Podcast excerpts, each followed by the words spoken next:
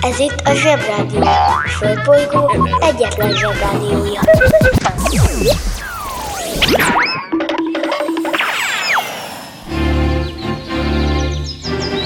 Zsebrádió!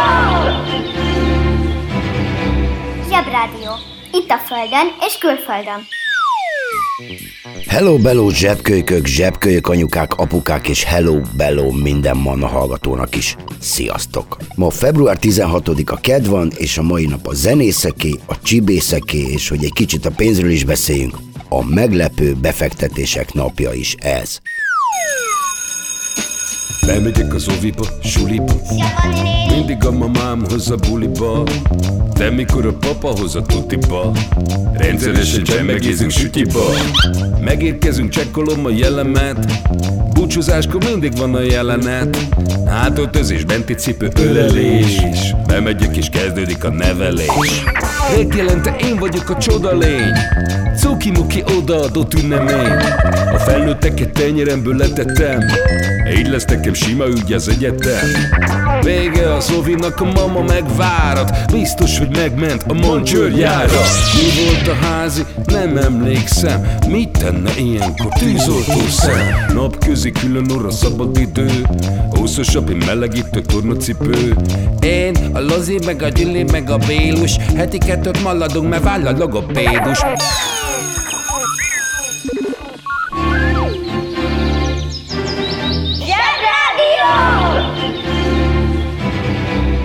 A Zsebrádió arra is választad, ami eddig nem volt kérdés.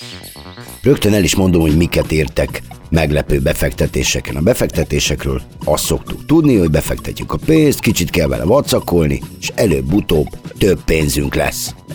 Persze azok, akik a befektetésekre gondolnak, sosem gondolnak például a rossz befektetésekre, amik egyáltalán nem hoznak sok pénzt, de tudnotok kell, hogy ilyenből is rengeteg van.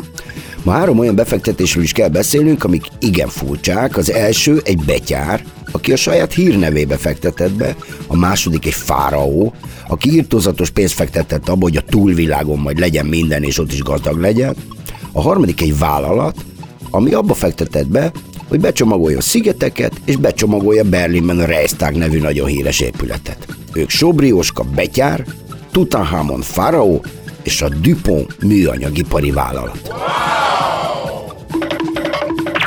Nézzük először a fáraót. Bizonyára tudjátok, hogy a fáraók egész életükben készültek a halálukra, illetve nem is a halálukra, hanem a haláluk utáni életükre. Ennek legismertebb bizonyítékai a piramisok, ahova temették őket. 1923-ban ezen a napon nyitották ki Tutankhamon fáraó sírkamráját, négy hónappal a felfedezése után. Iszonyú izgalmas pillanat volt ez, mert ez volt az első olyan fáraó sír, ami a több ezer év alatt, ami a fáraók óta eltelt, nem raboltak ki. Ez volt az első érintetlen kincses kamra. Amellett, hogy elképesztő gazdagságot, aranyat, drága követ, meg mindenféle holmikat találtak itt, ez volt az az úgynevezett régészeti lelet, amiből mi a modern korban pontosan megláthattuk, megismerhettük, hogy hogyan éltek, miket használtak, és milyen gazdagságban uralkodtak a fáraók. Persze más izgalmak is voltak. Howard Carter, aki megtalálta a sírt, egy brit pacák, már évek óta kereste, de hamar szembe kellett néznie különböző legendákkal, mint például a fáraó átka. Akkor a mumia még a helyén volt, és nem tért vissza. Mert tudjátok, van a mumia, a mumia visszatér, a mumia megint visszatér, a mumia elvesz feleségül valakit, és a mumia mit tudom én. De akkor a mumia még maradt a fenekén. A lényeg az, hogy a sír feltárásakor néhány dolgozó megbetegedett, és a helyiek egyből elkezdtek suttogni, hogy ez biztos a fáraó átka. A dolog inkább arról szólt, hogy egy több ezer éves sír teli volt réges-régi bacillusokkal, amit ezek a szerencsétlen dolgozók belélegeztek, és megbetegedtek tőle. Bum. És most kapcsoljuk az okostelefon. Múmia A múmia olyan holttest, amely emberi beavatkozás vagy különleges környezeti tényezők hatására nem indul oszlásnak, így a csontok, a bőr, az izmok, a haj, a körmök, de még az arcvonások is hosszabb ideig épségben megmaradhatnak. A múmiák alapvetően csendes, nyugodt, örök álomban szunnyadó lények, kivéve amikor a múmia 1-2-3-ban alig lehet őket levakarni, miután véletlenül feltámadtak. A legviccesebb múmiákat egyértelműen a scooby ban találhatjuk, míg a legkedvesebbekkel Halloweenkor találkozhatunk.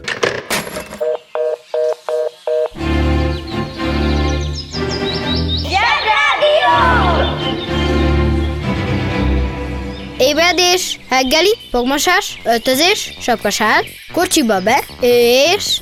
Zsebrádió! A legendákra legtöbbször egy egyszerű magyarázatot találunk, ezekből erednek. A lényeg, hogy a régészet igazi csúcs teljesítménye volt ez, és megdöbbentő volt látni, hogy egy uralkodó szinte az egész életében felhalmozott vagyonát a sírja mellé pakoltatja, hogy amikor majd megérkezik a túlvilágra, ott is gazdag legyen. Ez egy elég furcsa szokás. Biztosan láttad már a magyarok szent koronáját a parlamentben, ami körülbelül két kiló. Képzeld el, hogy Tutankhamonnak volt egy aranyból készült halotti maszkja, ami 12 kiló. Hatszor annyi aranyat hordott az arcán. Elképesztő.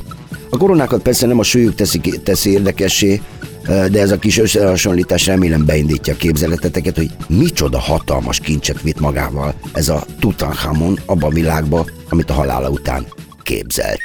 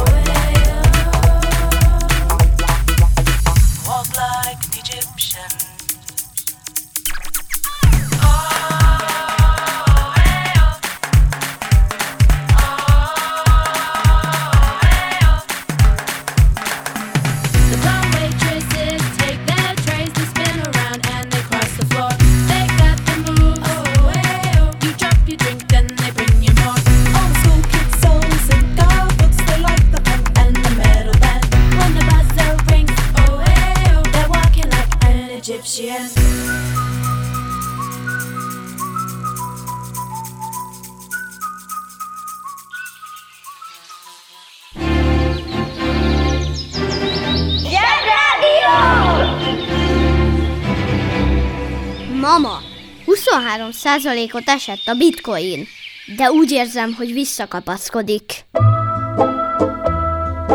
Ki ünnepel? Mit ünnepel? Hogy ünnepel? Ezernyi névnap van ma. Mindenkinek boldog-boldog-boldog-boldog névnapot kívánok, de van ma két különleges név is, ami ünnepli magát. Az egyik az Elton, a másik a Mustafa. Tiszta mázli, hogy van Elton és Mustafa nevű zemész, akit ma bemutathatunk nektek. Nektek az egyik Sir Elton John, aki az elmúlt 60 év egyik legjelentősebb zenésze, egy igazán színes, egy ilyen tényleg egy igazán színes figura, akinek egyébként a világslágerei mellett talán a világon a legnagyobb hülye szemüveggyűjteménye is van amiket előszerettette Hord is. Elton a világ egyik legjobb zenésze, és nagyon sokat dolgozott azért, hogy sok-sok millióan meghallgassák és megszeressék. A másik zenészünk Mustafa Szandál. Ne röhögjünk kérem, ez a neve Szandál. Mustafa.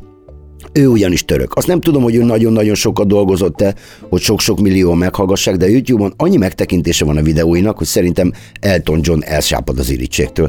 Ez a Szandál úr a videóiban általában ilyen női hölgyekkel kvaterkázik, de Szerintem csak úgy csinál, mint a szerelmes lenne, bár őszintén nem tudom ezt eldönteni. Nézzétek meg délután a mamával vagy apukátokkal. Csak dobjátok be a témát. Papa, mama, mit szólnátok egy jó Mustafa Szandál számhoz? Hm? Eskü vannak olyan jó számai, mint a Dance Monkey, sőt szerintem annál a két platina szőke 9 éves bolgár kisfiúnál is jobbak, akiknek azért mondjuk az egyik számában valaki flexen is játszik. Biztos ismeritek. Ilyen félrefésült frizurájuk van. Elképesztő. Viccelünk, apuka? Viccelünk? Kiki csoda, mi csoda, mit csinál és miért? 1145-ben, ezen a napon 11 éves korában megkoronázták a második Géza Árpád házi királyunkat. Mondom, 11 évesen. Apá, ti mit csinálnátok, ha megkoronáznának? És aztán hadjáratokat kéne vezetnetek, és közben egyébként elkezdődtek a keresztes háborúk is, és átvonul egy európai méretű hadsereg az országon. Gyerekek, eleve nem volt telefon. Mit telefon földhivatal sem volt. Szegény Géza azt se tudta, hogy mekkora az országa. Képzeld el, hogy délután meg vagy koronázva. Te vagy a király. Délután jó alaposan vrum, vrum, vrum, megtekered a lentkerekes lovadat, hogy végigmenjen a tróntermen, és jól nekiütközön az őröknek, ami azért vicces, mert csörömpöl a páncéljuk, és mégsem mernek szólni semmit, hiszen te vagy a király. Csak egyszer csak beront hozzád valami kardos pacák, liheg, és azt mondja, felség, itt van egy komplet keresztes hadjárat, akik át akarnak vonulni az országon. Hát nagyon kínos. Eleve nem tudod, hogy mi az a keresztes hadjárat, mert ugye azt csak felső tagozatban tanuljuk, úgyhogy törheted a fejed, hogy mit csinálj. 11 évesen volt király, nagyon nehéz lett királynak lenni. Ráadásul állandóan kavarnak, mindenki támad. Lényeg a lényeg, hogy egy idő után ez a Géza összehavarkodott még rőtszakálú Frigyessel is, aki egy császár volt. És utána jó királyunként vonult be a történelembe. Éljen Géza!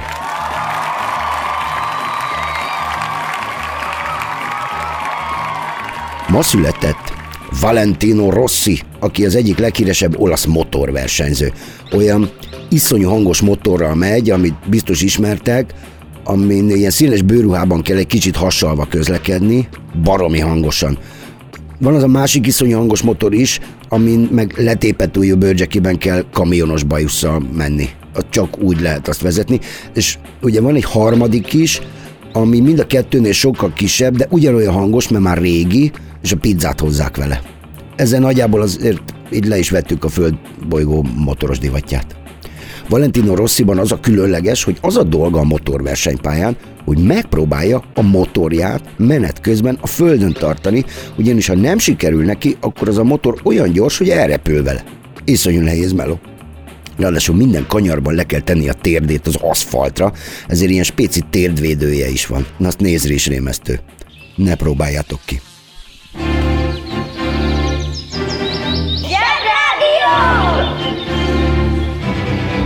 Tudtad, hogy a metró szó a francia nagyvárosi vasút a chemin de fer metropolitán kifejezésből ered?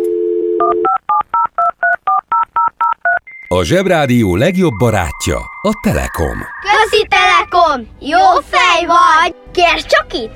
Együtt, veled.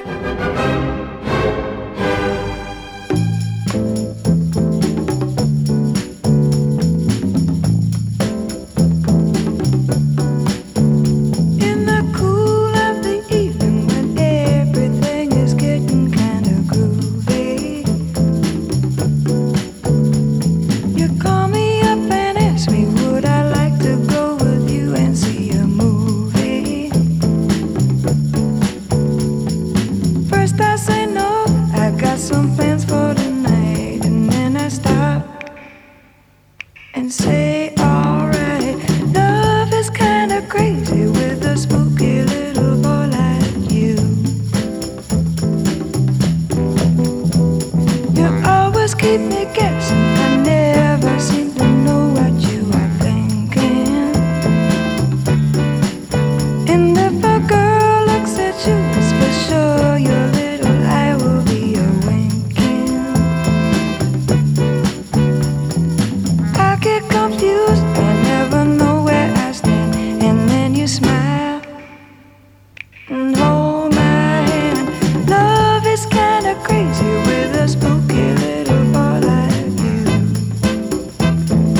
Okay.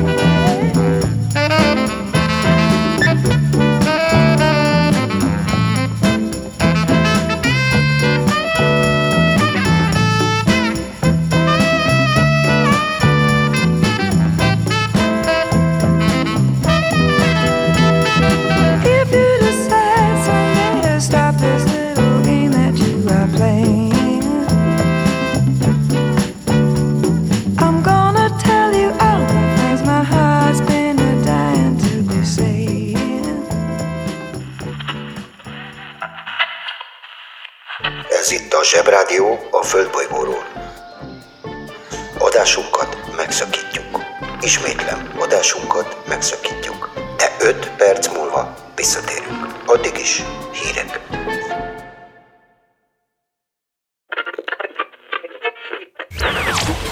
Ez itt a Zsebrádió, a Földbolygó egyetlen Zsebrádiója.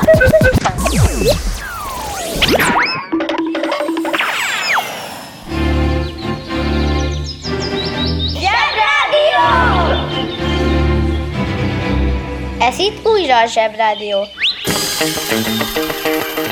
Kiki csoda, micsoda, mit csinál és miért?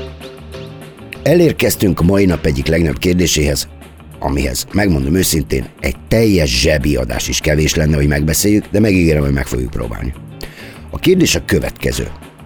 Mikor jön el az a pillanat az életünkben, a tiétekben is, amikor elkezdünk bűnözőket kedvelni? Ez itt a kérdés. Bűnözőket kedvelünk.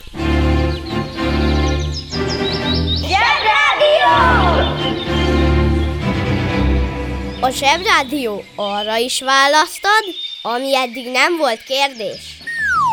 1837-ben ezen a napon született az a legenda, hogy Sobri Jóska nem halt meg. Előtte persze tényleg élt, de utána valószínűleg nem, mert lelőtte magát. Körbefogták és lelőtte magát. Szóval ez a Sobri Jóska nevű úr egy betyár volt. A betyár tudom, egy klassz romantikus szó, de azt jelenti, hogy utonálló rabló bűnöző. Embereket fosztott ki, de valamiért a szegényebb embereket különösen szórakoztatja, ha valaki gazdagokat rabol ki. Na jó, annyi gazdagot rabolt ki, hogy őt nagyon-nagyon szerették ezek a szegényebb emberek, pont úgy, mint Robin Hoodot. Őt is azért szerették a szegényebbek, mert a gazdagokat kirámolta. Ez, hát hogy is mondjam, ez egy aggályos szokás.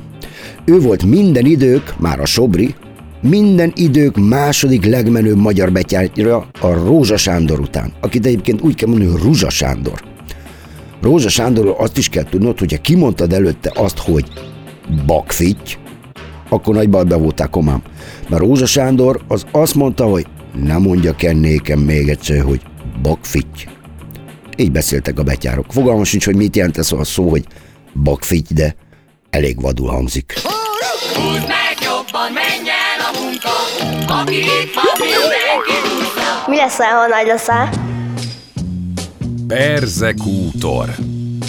A perzekútoroknak, akiket magyarul pusztázóknak hívtak, meg pandúrnak, illetve megyei csendbiztosnak, elsősorban a betyárok kézre kerítése volt a feladata. Mert ez időtájt olyannyira elszaporodtak a postakocsi és egyéb erdei rablások, hogy a földes urak kénytelenek voltak felállítani ezt a rendfenntartó brigádot.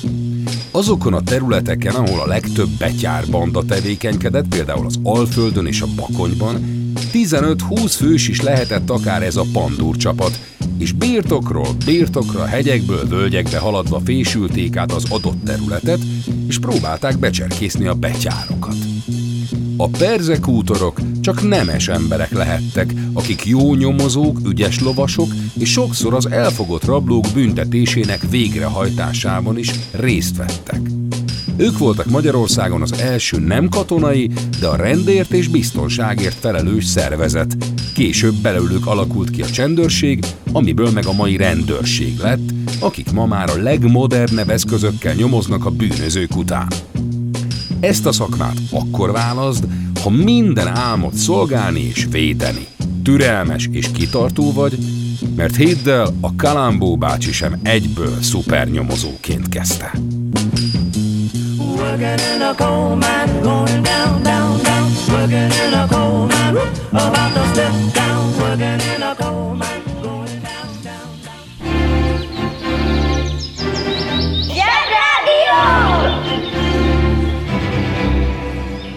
Megfésüli a hajam, puszit ad nekem, ő az én mindenem. Kiki csoda, micsoda, mit csinál és miért? Bakfitty ide vagy oda, állítólag a Sobri Jóska olyan szép ember volt, hogy úgy hívták a parasztadonis. Minden nő bele volt szerelmes, az is, aki sose látta. Csak hallotta, hogy mennyire szép a Sobri Jóska. De a Sobri Jóska csak a babáját szerette, a répa rozit. Ezek a begyárok legalább nem csélcsap emberek, ezeknek mindig egy babája van. Nagy figyi! 1937-ben ezen a napon a Dupont vállalat szabadalmaztatta a nejlont. Addig nem volt. Ez teljesen megváltoztatta a teljes textilipart és a divatot is, mivel praktikus helyettesítője volt a sejemnek, meg más szöveteknek. Az első reklámokban azt mondta a Dupont, hogy olyan anyagot hoztak létre, ami olyan erős, mint az acél, de olyan finom, mint a pókháló. A legnépszerűbb felhasználása az elején a női harisnyák volt meg a fogkefék, nejlomból. Ez a műanyag, amit úgy általában műanyagnak hívom. Mondjuk nem mintha kellemes érzés lenne acélla vagy pókhálóval fogat mosni, de ez mindegy. És ráadásul azzal, hogy mennyire károsítja ez az egész nejlon meg a műanyag környezetet, még egyáltalán nem foglalkoztak. Ez egy teljesen új dolog, hogy rájöttünk, hogy az óceánokon hatalmas szemétszigetek úsznak, és nem tudunk velük mit csinálni. Meg tudjátok, műanyag van a bálna pociában.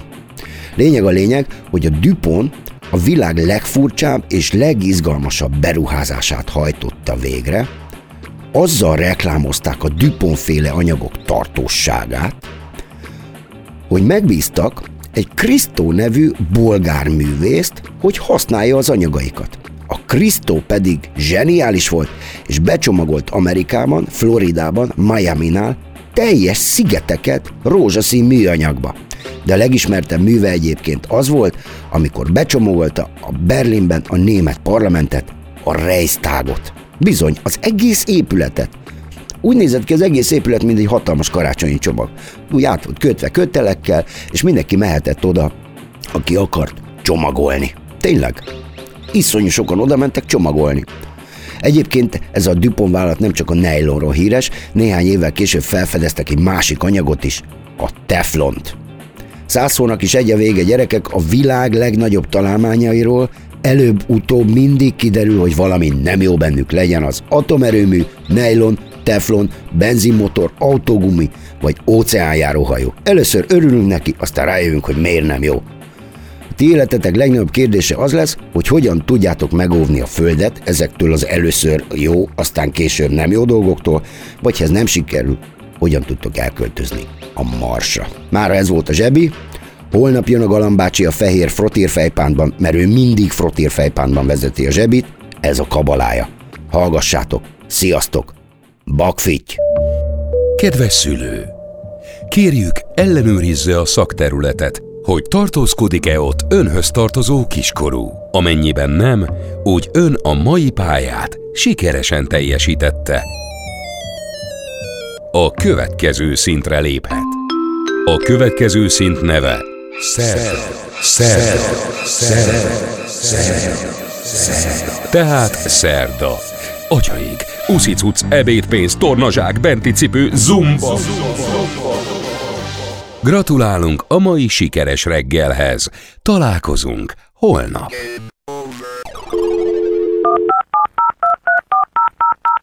A Zsebrádió legjobb barátja a Telekom. Közi Telekom! Jó fej vagy! Kérd csak itt! Együtt, veled.